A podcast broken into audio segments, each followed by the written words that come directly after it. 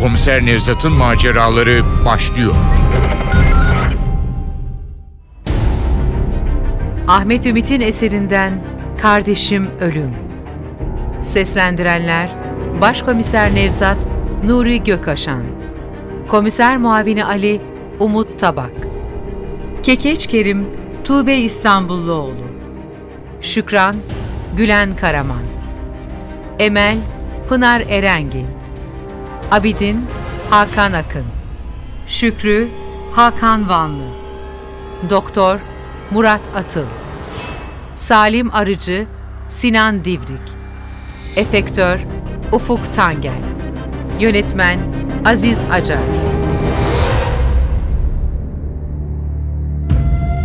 Bunca yıllık meslek hayatımda alışamadığım mekanlardan biri de morgdur.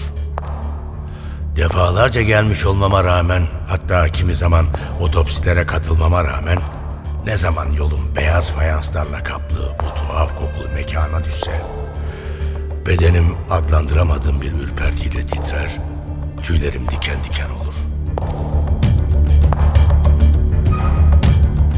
Kayıp kocasını arayan Şükran Hanım'la birlikte morg kapısından içeri adımımı atar atmaz, parmaklarımın ucundan saçlarımın teline kadar bütün bedenim o tuhaf ürpertiyle kaplandı.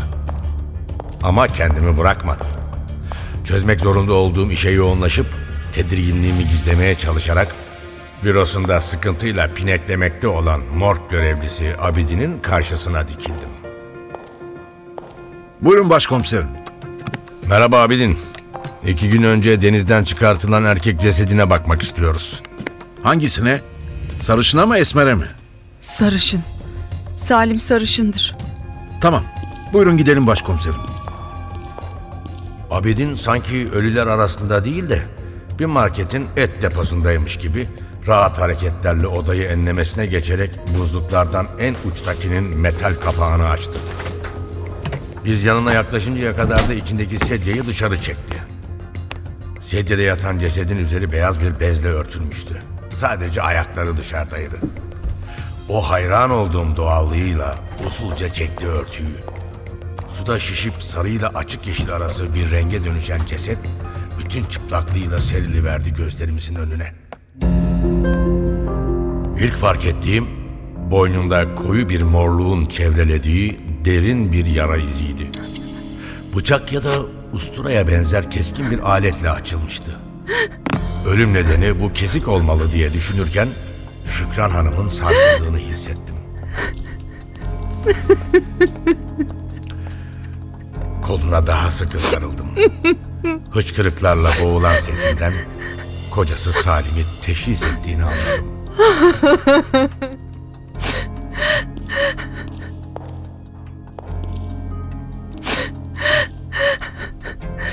Beyaz eşya ticaretiyle uğraşıyordu Salim. Birkaç aydır işleri kötüydü. Evdeki eşyalarımıza kadar aciz geldi. Borçlular kapımızı aşındırıp duruyordu. Borçlulardan sizi tehdit eden kimse var mıydı? Son zamanlarda Salim'i birileri telefonla arıyordu. Konuştuktan sonra beti benzi atıyor, morali bozuluyordu. Ne olduğunu sorduğumda bana hiçbir şey anlatmıyordu. Zaten Salim içine kapanık biriydi. Evde pek konuşmazdı. Hele işlerinden hiç söz etmezdi. Ama bir gün telefonu ben açtım. Karşımda Türkçesi bozuk bir adam vardı. Salim'i sordu. E, kocam uyuyordu, rahatsız etmek istemedim. Salim yok, kim arıyor dedim. Kekeç Kerim dersin, o bilir dedi. Tam telefonu kapatacakken, dur bir dakika hanım, kocana söyle borcunu bir an önce ödesin, yoksa kötü olacak dedi. Şaşırmıştım, korkmuştum. Ama yine de ne demek istiyorsunuz diye sormadan edemedim de adam dinlemeden telefonu kapattı. Kekeç Kerim'in adını duymuştum. Çeksenet tahsilatıyla uğraşan yeni yetmen mafya bozuntularından biriydi. Kocanıza anlattınız mı bu konuşmayı? Tabii anlattım. Ama merak etme, densizin biri, ben o meseleyi yarın halledeceğim dedi. Halledemedi işte. Zavallı Salim'i öldürdüler. Bu Kekeç Kerim'le kocanızın ne gibi bir ilişkisi vardı biliyor musunuz? Bilmiyorum. Rahmetli beni üzmemek için olsa gerek işlerinden hiç bahsetmezdi. Kim bilir bu ilişki? Belki, belki eski ortağı Şükrü abi bilebilir. Nerede bulurum bu Şükrü abiyi? Kuyumculuk yapar. Salim'in mağazasının yanında. Öğleden sonra Ali ile Kadıköy'ün en işlek caddelerinden birinde yer alan Salim'in mağazasına gittik. Yaklaşınca içinin boş olduğunu gördük. Alacaklılar ellerine ne geçirmişlerse alıp götürmüşlerdi. Yandaki geniş vitrinli kuyumcu Salim'in eski ortağı Şükrü'nün dükkanı olmalıydı. Ali ile birlikte girdik içeri. Bizi müşteri sanarak gülümseyen tezgahtar Şükrü Bey'i sorunca içerideki odada oturan esmer uzun boylu adamı gösterdi. Şükrü Bey önce ilgisiz bir tavırla karşıladı bizi. Polis olduğumuzu öğrenince tedirginleşti. Onun bu tavrı ikimizin de gözünden kaçmamıştı. Salim'i soruşturuyoruz. Ortak mısınız galiba? Eskiden. İşler yürümeyince ben kuyumculuğa döndüm. İsabetli bir karar. Yoksa şu anda siz de onun gibi morgda yatıyor olabilirdiniz. Mo- morgda mı? Evet, morgda. Gırtlağı kesildikten sonra denize atılmış. Ölmüş mü? Yo, havalar sıcak ya, serinlemek için yatmış buzhaneye. Ne oluyor? Açıklar mısınız lütfen? Olanları anlattım. Dehşet dolu bir ifadeyle soluk almadan dinledi beni. Olamaz. Bu olamaz. Ne yazık ki bu oldu. Siz eski ortağı olduğunuza göre bilirsiniz. Kime borcu vardı? Çok kişiye borcu vardı ama bunların içinde en büyük yükünü bir ay önce bankadan aldığı kredi oluşturuyordu. Bir ay önce mi?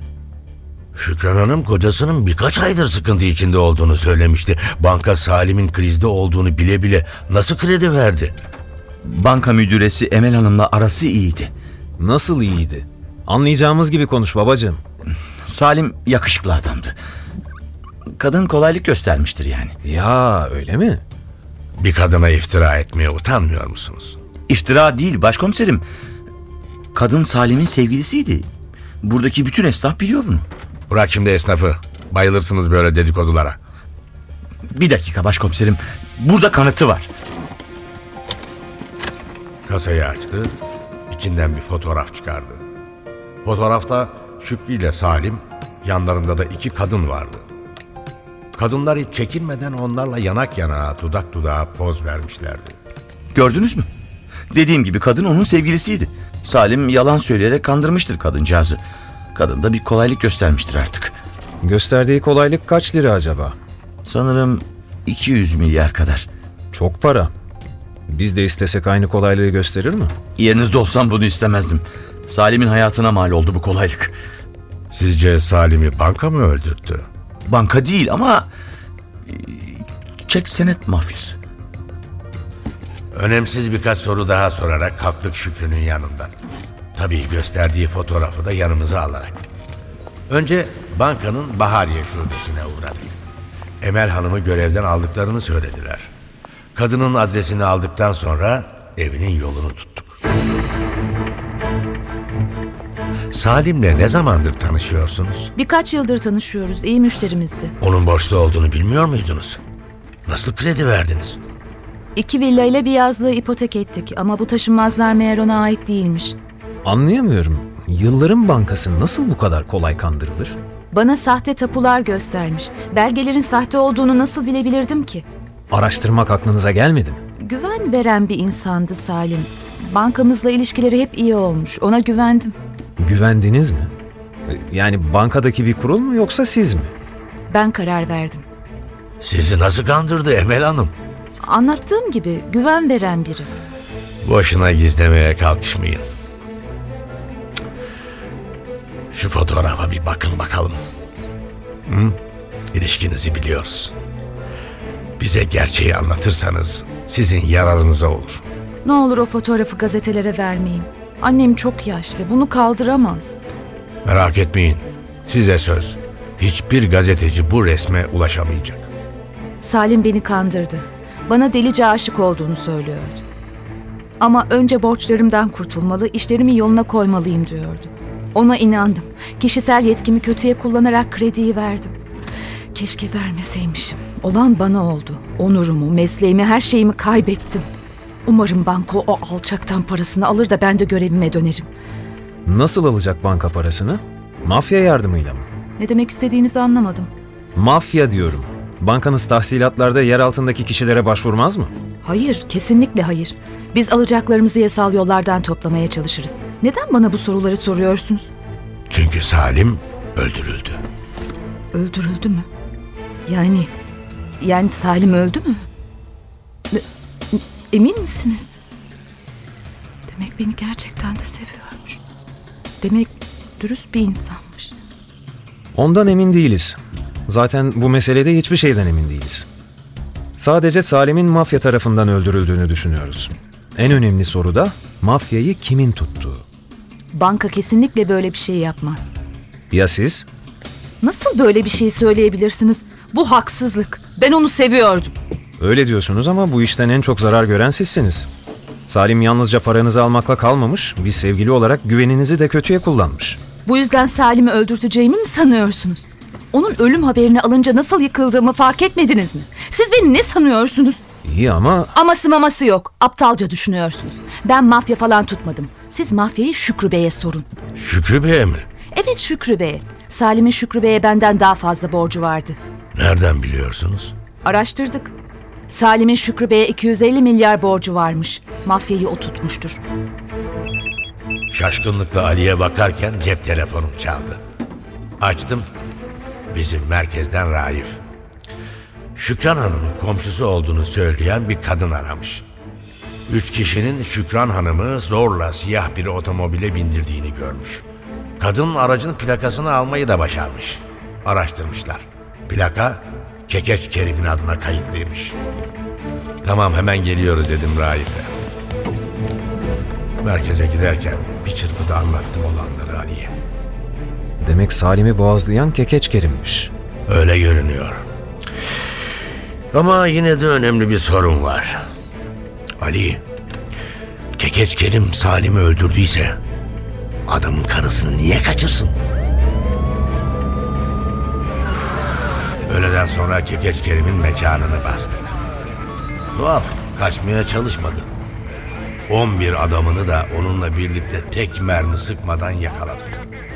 Tabii her şeyi inkar ettiler. Ama üzerlerinden çıkan çeklerin Salim'in kuyumcu Şükrü'ye yazdığı çekler olduğu anlaşılınca Kekeç Kerim daha fazla direnmedi. Çekleri kuyumcu Şükrü'den aldığını itiraf etti. Ama Şükran Hanım ortalıkta yoktu. Onu nereye götürdüklerini sorunca Kekeç pis pis sırıtarak yanıtladı sorumu. Biz onu kaçırmadık. Sadece kocasının nerede olduğunu öğrenmek için arabamızla biraz gezdirdik. Sonra da Sarıyer'e bıraktık. Hemen Şükran Hanım'ın evini aradım. Gerçekten de evine dönmüştü. Telefondaki konuşmamızda Kekeç'in ifadesini doğruladı. Sorgu odasından çıktığımızda gün doğmak üzereydi. Ama ortalık hala karanlıktı. Az sonra inceden bir de yağmur başladı. Yarım saat sonra Galatasaray'daki işkembecide fırından yeni çıkmış ekmeklerin eşliğinde çorbalarımızı kaşıklıyordu. Ee, söyle bakalım evlat, kim öldürmüş olabilir bu Salim'i? Kekeç olmadığı açık amirim.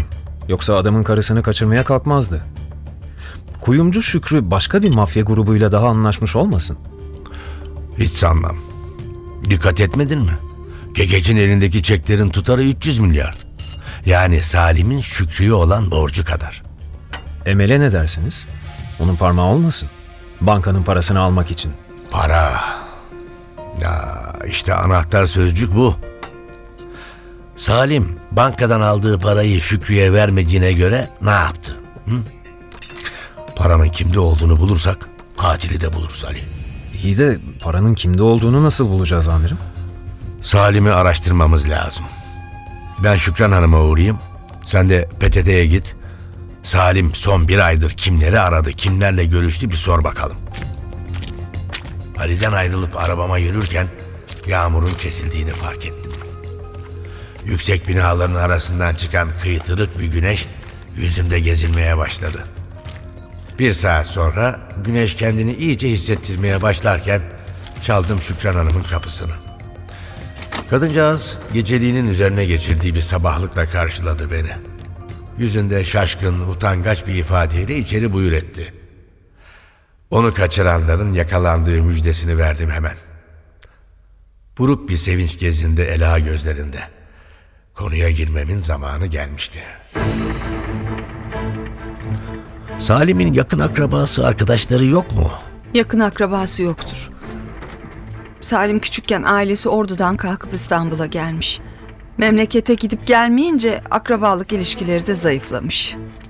Peki son zamanlarda eve gelip giden, telefonla arayan bir arkadaşı oldu mu? Yok, kimse aramadı. Ha, az kalsın unutuyordum. Bakırköy Akıl Hastanesi'nden aradılar. Arayan bir doktordu. Adını da söyledi ama unuttum. Salim'i istedi, konuştular. Salim'e adamın ne istediğini sordum. O da zengin bir arkadaşım hastaneye yeni bir ünite yapılması için para bağışlayacak, o konuyu konuşuyorduk dedi. İlginç. Bu hayırsever arkadaş kim acaba? Ee, aklıma Şükrü abiden başka kimse gelmiyor. Ya Şükrü olamaz. Hastaneye soralım bakalım onlar ne diyecek. Öğle üzeri merkezde buluştuk Ali ile. Elindeki P T T'den alınma bilgisayar çıktısına baktım. Bankayı, beyaz eşya satan fabrikaları, bir de borsayı aramış Salim. Baktım sonlara doğru Bakırköy Akıl Hastanesi gözüme çarptı.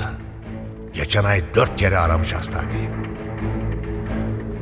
İster misin Salim parayı hayır işinde kullansın? Salim bunu yapacak bir adama pek benzemiyor amirim. Haklısın. Şu hastaneyi bir yoklasak hiç fena olmayacak. Son günlerde böyle bir hayır işi olmadı bizde. Hani diyorum sizin haberiniz olmadan olamaz mı? Benim haberim olmadan burada kuş uçmaz. Şu sizin adam başka bir nedenle aramış olamaz mı hastaneyi? Mesela bizde yatan bir hastası olmasın? Sanmıyorum ama isterseniz bir kontrol edelim. Ödenim tabii. Adı neydi şu sizin adamın? Salim Arıcı. Adam önündeki defteri açarak bakmaya başladı. Az sonra küçümseyen bakışlarını bize çevirdi. Söylemiştim. Bizde kardeşi varmış adamın. Kardeşi mi? Hem de ikiz kardeşi. İkiz, ikiz kardeş, kardeş mi? Evet, ikiz kardeşi. Küçükken menenjit geçirmiş. Zihinsel engelli. Şu anda burada mı? Hayır. Kardeşini geçen hafta çıkarmış hastaneden. Adı neymiş bu ikiz kardeşin? Selim Arıcı. Hı hı. Çok teşekkür ederiz doktor bey. Odadan çıkar çıkmaz inşallah kaçırmamışızdır herifi diye söylenerek cep telefonunun tuşlarına dokunmaya başladım. Telefonda pasaport şubesinden Pala Yusuf'un sesini duyunca "Son zamanlarda Selim Arıcı diye birine pasaport verdiniz mi? Bir araştırır mısın?" İki kardeş bu kadar çok mu benziyorlarmış birbirlerine? Duymadın mı? İkizlermiş. Ama Selim yıllardır hastanede. Normal bir insandan farklı olması gerekmez mi? Ceset deforme olmuştu. İki gün denizde kalmış. Belki de özellikle atmıştır denize. Aralarındaki fark ortadan kalksın diye. Muhtemelen öyledir.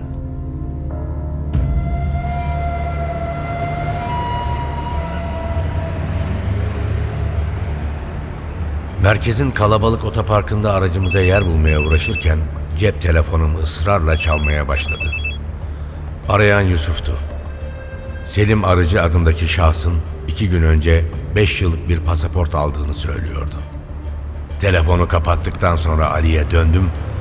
Umarım kaçırmayız herifi dedim. Şansımız yaver gidiyordu.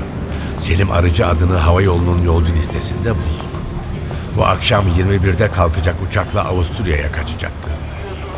Bütün ekip Yeşilköy Havalimanı'nda tertibatımızı almış bekliyorduk. Sivil memurlar salonda dolaşırken biz de Ali ile yolcuların uçağa giriş bölümünün kapısında dikilmeye başladık. Hepimizin elinde Salim'in fotoğrafları vardı.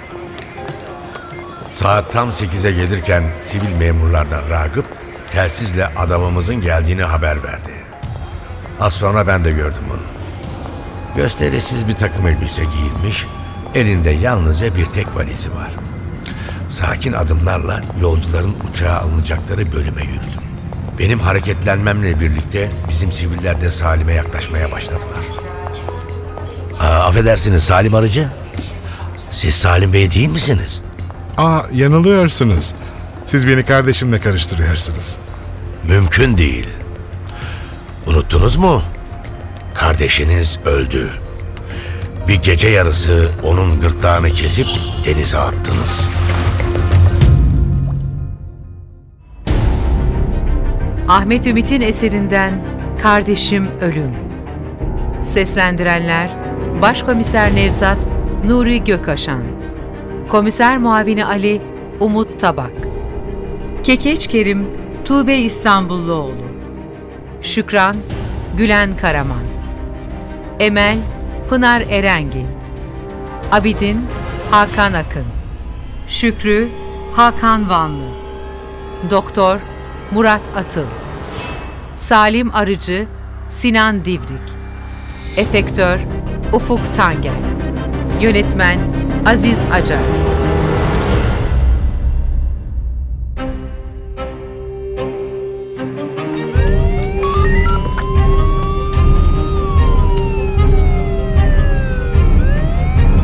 Komiser Nevzat'ın maceraları.